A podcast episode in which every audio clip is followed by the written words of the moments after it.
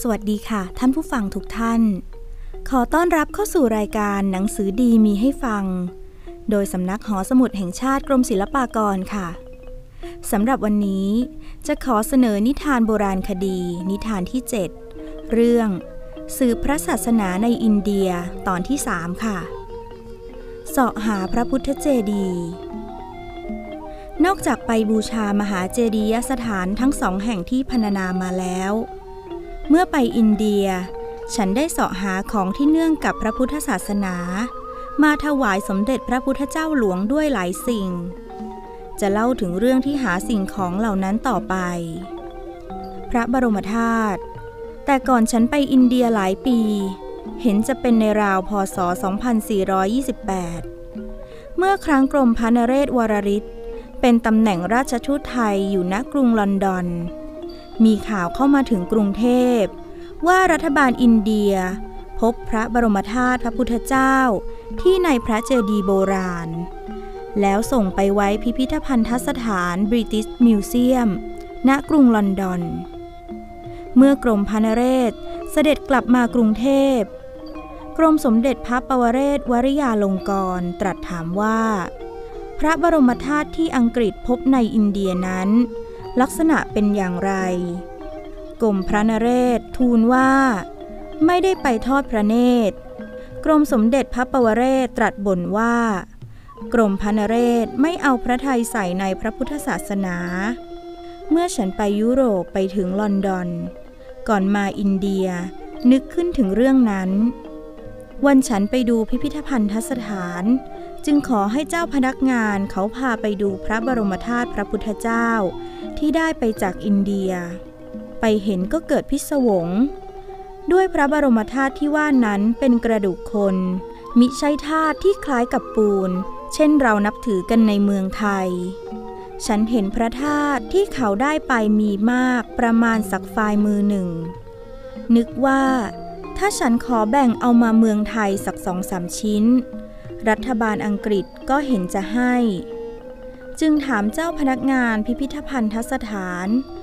ว่าที่อ้างว่าเป็นพระบรมธาตุพระพุทธเจ้านั้น มีหลักฐานอย่างไร เขาบอกว่า ที่ผ้าห่อพระธาตุมีหนังสือเขียนบอกไว้เป็นสำคัญ ว่าเป็นพระธาตุพระพุทธเจ้า ผู้บอกเขาเป็นนักเรียนโบราณคดี บอกต่อไปว่า หนังสือที่เขียนไว้นั้น เป็นแบบอักษรซึ่งใช้ในอินเดียเมื่อราวศตวรรษที่ 6 แห่งคริสตศก หรือถ้าว่าอีกอย่างหนึ่งคือ แบบตัวหนังสือซึ่งใช้กันในอินเดียเมื่อราวพศ 1000 ฉันได้ฟังก็ยั้งใจ ด้วยจำนวนสักการาชสอให้เห็นว่า พระบรมธาตุนั้นน่าจะเป็นของตกต่อกันมาหลายทอด แล้วเชื่อถือกันตามที่บอกเล่าต่อๆมาว่า เป็นพระบรมธาตุพระพุทธเจ้าถึงหนึ่งพันปีแล้ว จึงได้เอาเข้าบรรจุพระเจดีย์องค์ที่อังกฤษพบพระธาตุอีกประการหนึ่ง ปริมาณพระธาตุก็ดูมากเกินขนาดที่พระราชามหากษัตริย์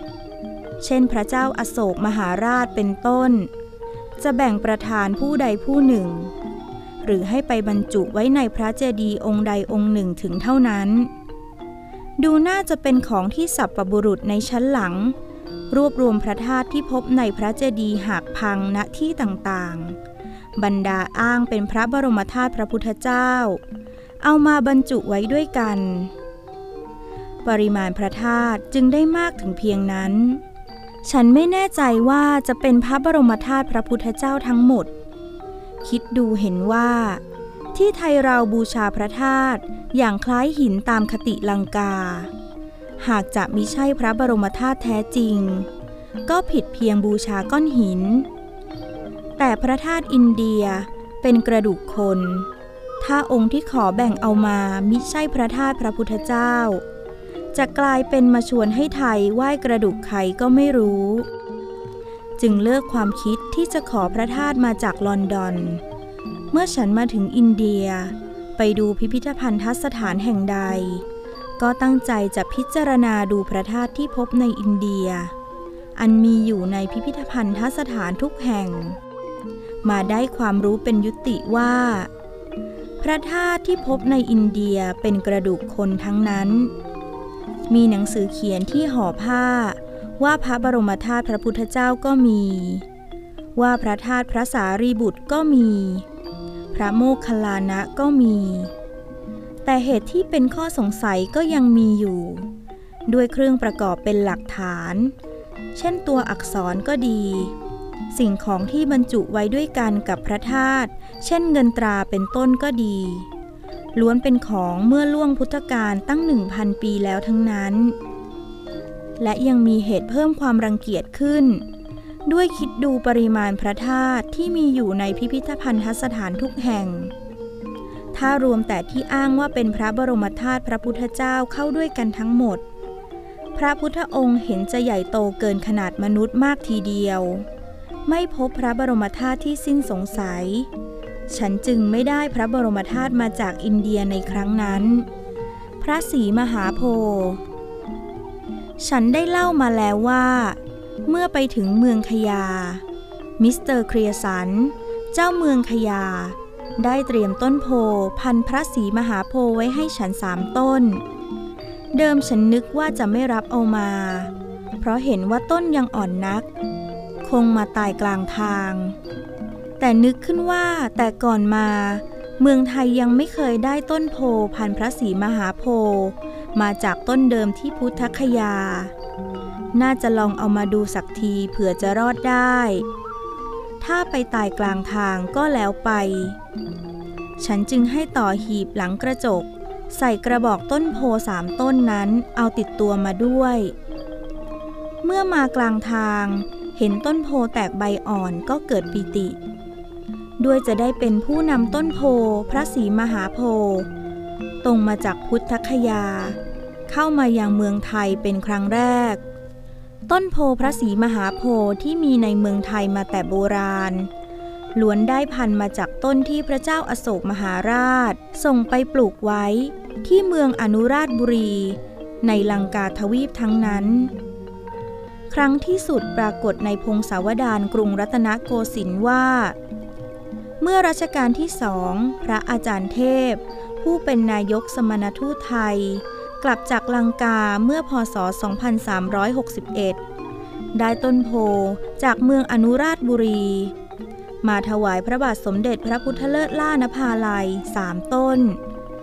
โปรดให้ปลูกไว้ในวัดมหาธาตุต้นหนึ่ง วัดสุทัศน์ต้นหนึ่ง และวัดสเกตต้นหนึ่ง ยังปรากฏอยู่จนบัดนี้แต่พันพระศรีมหาโพธิ์ที่เมืองไทยได้ตรงมาจากพุทธคยา เพิ่งปรากฏว่า ได้มาเมื่อรัชกาลที่สี่ด้วยพระบาทสมเด็จพระจอมเกล้าเจ้าอยู่หัว ทรงศึกษาทราบเรื่องพุทธเจดีในอินเดียก่อนผู้อื่น ทรงขวนขวายหาพันพระศรีมหาโพธิ์ที่พุทธคยา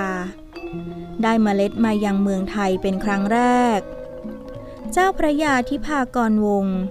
กล่าวไว้ในหนังสือพงศาวดารรัชกาลที่สี่ ตอนว่าด้วยบูรณะปฏิสังขรณ์พระปฐมเจดีย์ฉบับพิมพ์หน้า 441 ว่าต้นโพที่โปรดให้ปลูกไว้สี่มุมบริเวณนั้น ได้ผลมาแต่เมืองพุทธคยาบุรี ว่าเป็นหน่อเดิมที่พระได้ตรัส พระมหาโพนั้นมีพระระเบียงล้อมถึงเจ็ดชั้น พวกพราหมณ์หวงแหนอยู่แน่นหนา เจ้าเมืองคือไวส์รอยอังกฤษจึงไปขอเอาผลและใบถวายเข้ามา แล้วเล่าต่อไปว่า พระบาทสมเด็จพระจอมเกล้าทรงเพาะเมล็ดพระศรีมหาโพนั้นขึ้นเป็นต้น พระราชทานไปปลูกตามวัดหลวง จะเป็นวัดไหนบ้างไม่กล่าวไว้ แต่ฉันจำได้ในเวลานี้ ปรากฏอยู่ที่วัดมหาธาตุ ต้นอยู่ข้างหน้าพระวิหารโพธิลังกาต้นหนึ่ง ที่วัดบวรนิเวศต้นหนึ่ง ที่พระปฐมเจดีสี่ต้น และยังมีเรื่องต่อไปว่า พระบาทสมเด็จพระจอมเกล้า ทรงแบ่งเมล็ดพระศรีมหาโพธิ์พุทธคยาที่ได้มาครั้งนั้น พระราชทานสมเด็จพระจุลจอมเกล้ารับไปทรงเพาะด้วย ถึงรัชกาลที่ห้า ปรดให้ปลูกพระศรีมหาโพธิ์พุทธคยา ที่ทรงเพาะนั้น ที่วัดเทพศิรินต้นหนึ่ง วัดนิเวศธรรมประวัติต้นหนึ่ง วัดอุภัยราชบำรุง คือวัดยวนที่ตลาดน้อยต้นหนึ่ง และพระราชทานให้เจ้าพระยายมราช เฉย ต้นสกุลยมาภัย ไปปลูกที่วัดมณีชนลขันเมืองลบบุรีต้นหนึ่ง เมื่อฉันกลับมาถึงกรุงเทพ นำต้นพระศรีมหาโพธิ์ที่ได้มาจากพุทธคยา ไปถวายสมเด็จพระพุทธเจ้าหลวงที่เกาะสีชัง เวลานั้นกำลังทรงสร้างวัดอัสดางคณิมิตรโปรดให้ปลูกไว้ที่วัดอัสดางคณิมิตรต้นหนึ่ง อีกสองต้น โปรดให้ชำไว้ในเขตพระราชฐานที่เกาะสีชัง ครั้นทรงสร้างวัดเบญจมบพิตร โปรดให้ย้ายมาปลูกไว้ที่วัดเบญจมบพิตรต้นหนึ่ง ที่เหลืออยู่อีกต้นหนึ่ง จะยังอยู่ที่เกาะสีชัง หรือเป็นอย่างไรฉันหาทราบไม่ รอยพระพุทธบาท ฉันพบศิลาจำหลักเป็นรอยพระพุทธบาทเบื้องขวา ขนาดยาวสักศอกเศษ อยู่ที่วัดพุทธคยาแผ่นหนึ่ง สังเกตดูเห็นเป็นของเก่ามาก น่าจะสร้างแต่ในสมัยพระเจ้าอาโศกมหาราช หรือแม้ภายหลังมาก็ไม่ช้านัก ด้วยมีหลักฐานปรากฏอยู่เป็นสำคัญว่า เมื่อก่อนพศ 500 ที่ในอินเดีย ห้ามมีให้ทำพระพุทธรูปเจดียสถานต่างๆ ที่ทำลวดลายจำหลักศิลาเป็นเรื่องพระพุทธประวัติ ตรงไหนที่จะต้องทำพระพุทธรูป ย่อมทำเป็นรูปของสิ่งอื่นแทน พระพุทธรูปตอนก่อนตรัสรู้ มักทำเป็นรอยพระบาท ตรงเมื่อตรัสรู้ มักทำเป็นรูปพุทธบัลลังก์ทำต้นโพ ตรงเมื่อทรงประกาศพระศาสนาทำเป็นรูปจักรกับกวาง ตรงเมื่อเสด็จเข้าพระนิพพานทำเป็นรูปพระสถูป จนล่วงพุทธกาลกว่า 500 ปีแล้ว พวกโยนก ฝรั่งชาติกรีกที่มาเข้ารีถือพระพุทธศาสนา ชาวคันธานราช ทางปลายแดนอินเดียด้านตะวันตกเฉียงเหนือ คิดทำพระพุทธรูปขึ้น แล้วชาวอินเดียชนชาติอื่นเอาอย่างไปทำบ้าง จึงเป็นเหตุให้เกิดมีพระพุทธรูปสืบมา รอยพระพุทธบาทนั้น คงเป็นของสร้างขึ้นบูชาแทนพระพุทธเจ้า แต่ในสมัยเมื่อยังไม่มีพระพุทธรูป ฉันออกปากขอ มหาพรามมหันก็ให้โดยเต็มใจ จึงได้มาถวายสมเด็จพระพุทธเจ้าหลวงอีกสิ่งหนึ่ง รอยพระพุทธบาทนั้น โปรดให้ประดิษฐานไว้ในมณฑปบนยอดเขาพระจุลจอมเกล้าที่เกาะสีชัง พระพุทธรูป เวลาฉันเสาะหาของโบราณที่เนื่องด้วยพระพุทธศาสนา เจ้าพนักงานกรมตรวจโบราณคดีของรัฐบาลอินเดียเขาสงเคราะห์มาก ของโบราณเช่นพระพุทธรูปเป็นต้น ที่ยังไม่ได้ส่งเข้าพิพิธภัณฑสถาน ฉันไปพบสิ่งใดอยากได้เขาก็ให้ แต่เราก็เกรงใจเขา เลือกเอามาบ้างแต่พอสมควร ฉันได้พระพุทธรูปปางลีลา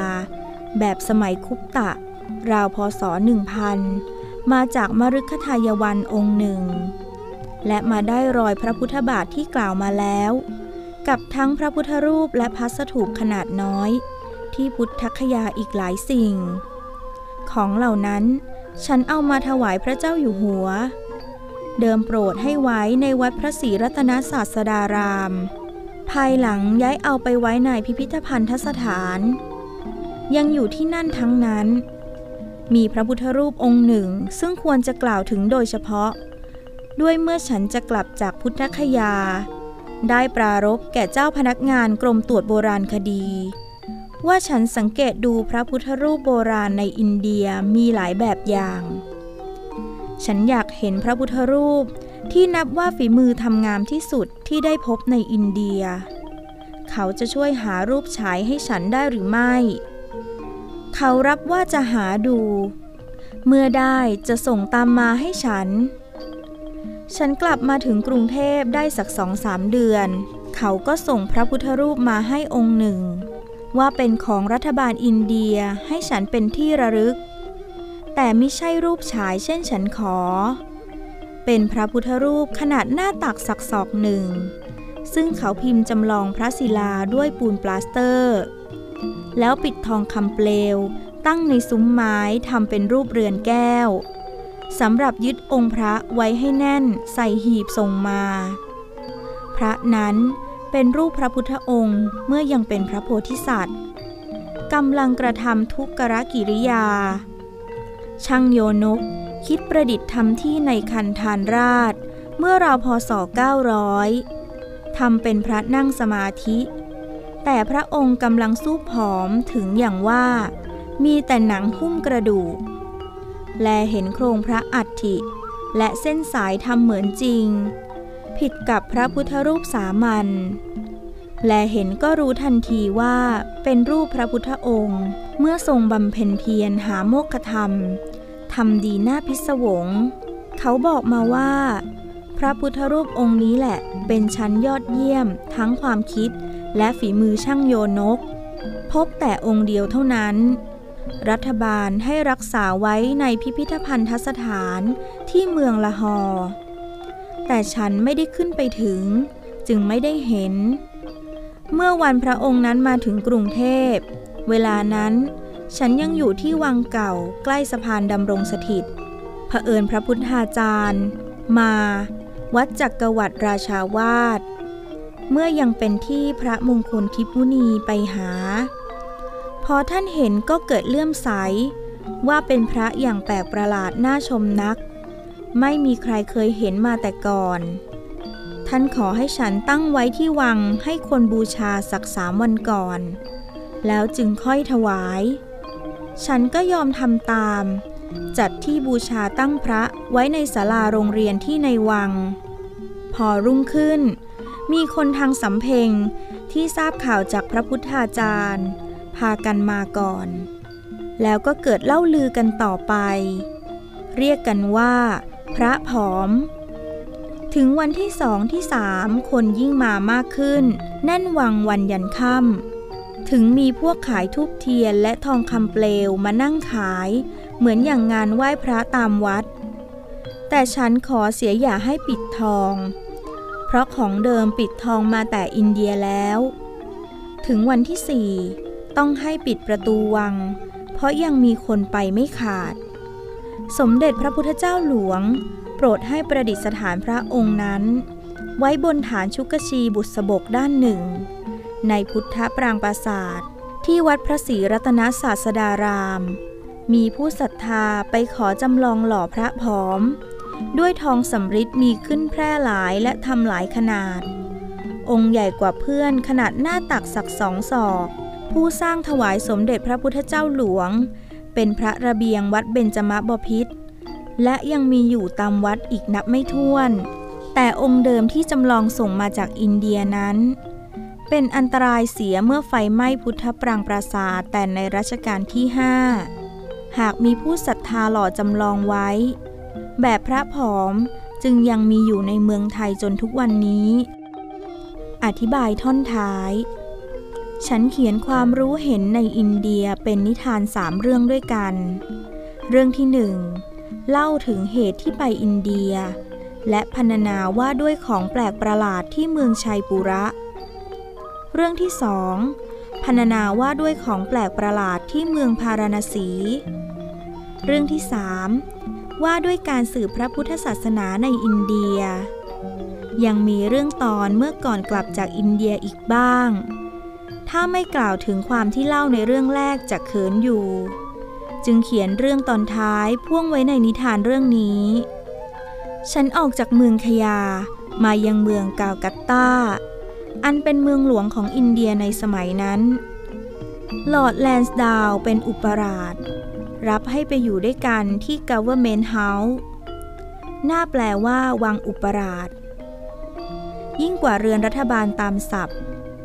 มีการเลี้ยงเวลาค่ำพร้อมด้วยพวกกรมการผู้ใหญ่ ให้เป็นเกียรติยศคืนหนึ่ง มีการราตรีสโมสร ให้ฉันพบกับพวกมีเกียรติ ทั้งฝรั่งและชาวอินเดียวันหนึ่ง ลอร์ดโรเบิร์ตเวลานั้นยังเป็นเซอร์เฟรเดริกโรเบิร์ต นายพลเอกผู้บัญชาการทหารทั่วทั้งอินเดีย เชิญไปเลี้ยงพร้อมกันกับพวกนายทหารที่ป้อมวิลเลียมคืนหนึ่ง อยู่เมืองกาลกัตตาสี่วัน แล้วไปยังเมืองดาจิลิงบนเขาหิมาลัย หรือถ้าใช้คำโบราณของไทยเรา ก็คือไปเที่ยวดูป่าหิมพานสี่วัน แล้วย้อนกลับมาเมืองกาลกัตตาลงเรือออกจากอินเดียมาเมืองพม่า ซึ่งในสมัยนั้น ยังนับเป็นส่วนหนึ่งในอาณาเขตของอินเดีย ขึ้นพักอยู่ที่จวนกับเซอร์อเล็กซานเดอร์แมกเกนซีเจ้าเมืองพม่า แต่ฉันมาถึงเมืองพม่าเมื่อต้นเดือนมีนาคม เข้าฤดูร้อนเสียแล้ว ทั้งตัวฉันก็ได้เที่ยวมาในยุโรปและอินเดียถึง 9 เดือน ได้ดูอะไรต่ออะไรมากจนแทบจำไม่ได้มาถูกอากาศร้อนก็ออกเบื่อการเดินทาง จึงพักอยู่เพียงเมืองย่างกุ้งเพียงสี่วัน ได้ไปบูชาพระเกศธาตุและเที่ยวดูสิ่งอื่นๆในเมืองนั้น แล้วลงเรือผ่านมาทางเมืองทวาย เห็นแต่ปากน้ำไม่ได้ขึ้นไปถึงเมือง เพราะเขาว่าอยู่ไกลเข้าไปมาก แต่ได้แวะขึ้นดูเมืองมริดแล้วมายังเมืองระนอง ขึ้นเดินทางบก ข้ามกิ่วกระ มาลงเรือหลวง ที่ออกไปรับณเมืองชุมพรกลับกรุงเทพ สิ้นเรื่องไปอินเดียเพียงเท่านั้นสำหรับนิทานโบราณคดี นิทานที่ 7 เรื่อง สื่อพระศาสนาในอินเดีย ก็จบลงแต่เพียงเท่านี้ค่ะ กลับมาพบกับรายการหนังสือดีมีให้ฟัง โดยสำนักหอสมุดแห่งชาติกรมศิลปากร ในนิทานที่ 8 เรื่อง เจ้าพระยาอภัยราชา โรลังยักษ์มินส์ ได้ในครั้งต่อไป ขอบพระคุณสำหรับการรับฟัง สวัสดีค่ะ